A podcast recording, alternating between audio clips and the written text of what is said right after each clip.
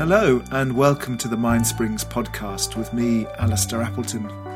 I hope you enjoy what you hear, and if you'd like to find out more about us, then visit mind-springs.org.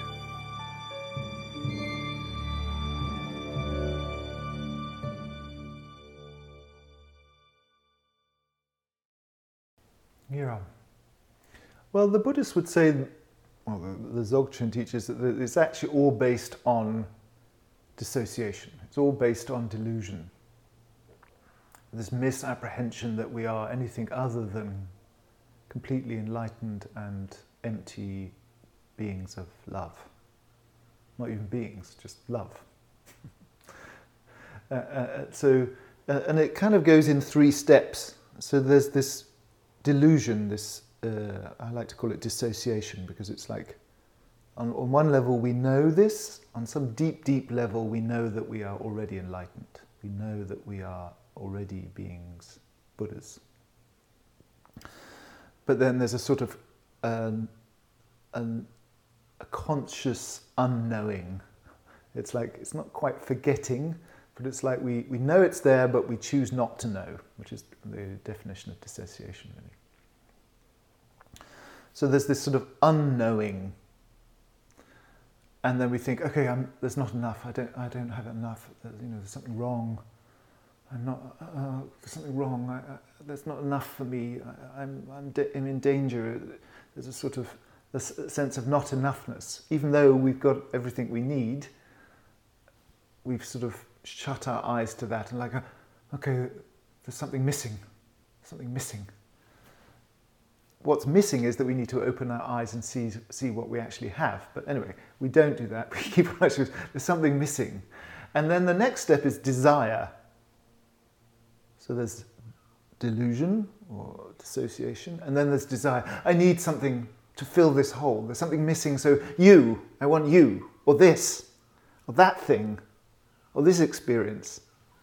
So then there's, there's delusion, and then there's desire, and then that you don't get it. The person doesn't deliver. The thing is not what you want. So then there's anger. Then there's uh, hatred. So I've closed my eyes to the fact that I'm actually already a Buddha.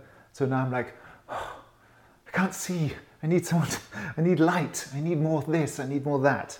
So then there's desire. You're going to give it to me. You're going to. And then when you don't get it, I hate you because you're not giving me what I need to be full and free you and this thing, I hate this thing now, and those people. And, and so these are the, the three step, the waltz of delusion and wanting and hatred, and delusion and wanting and um cha cha, um cha cha.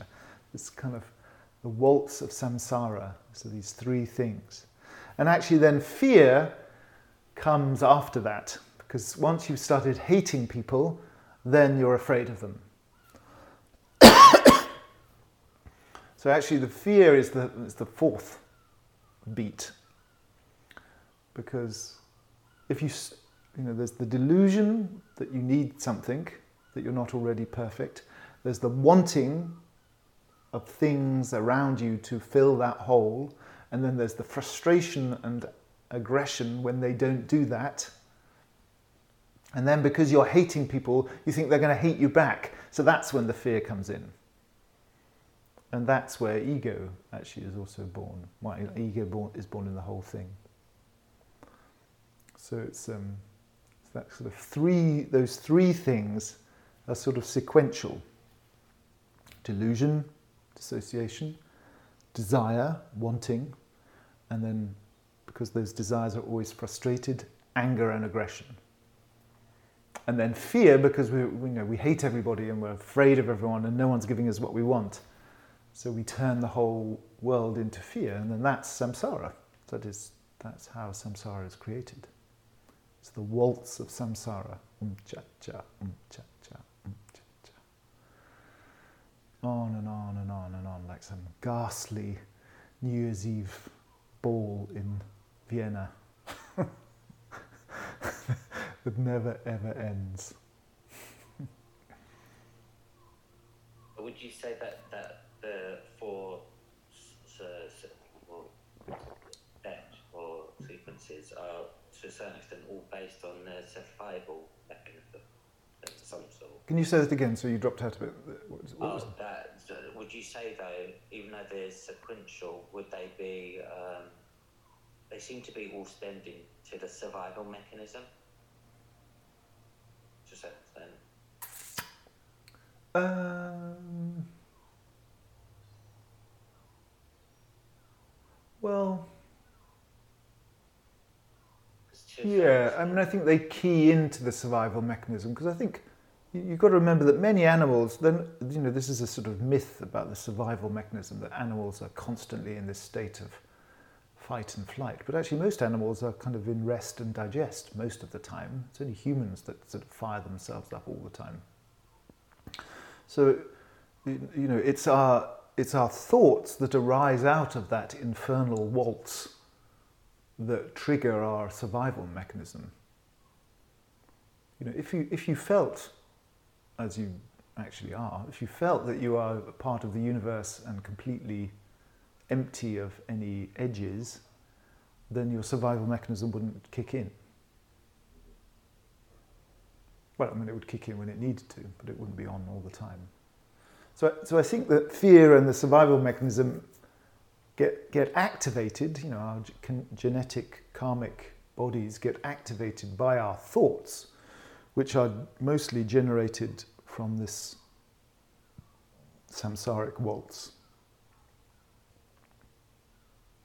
I don't think it's the other way around. I don't think the samsaric waltz comes from being human.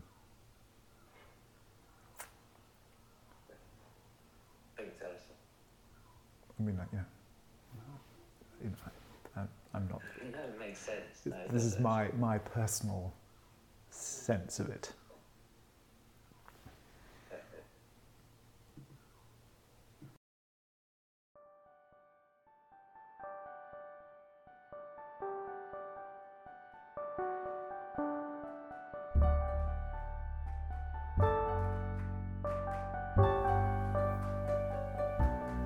Thank you for listening. And if you'd like to join our live sessions, you can at mindsprings-practicespace.org. Also, if you feel inspired to give us a review or a rating, we'd really appreciate it. It helps other people find us.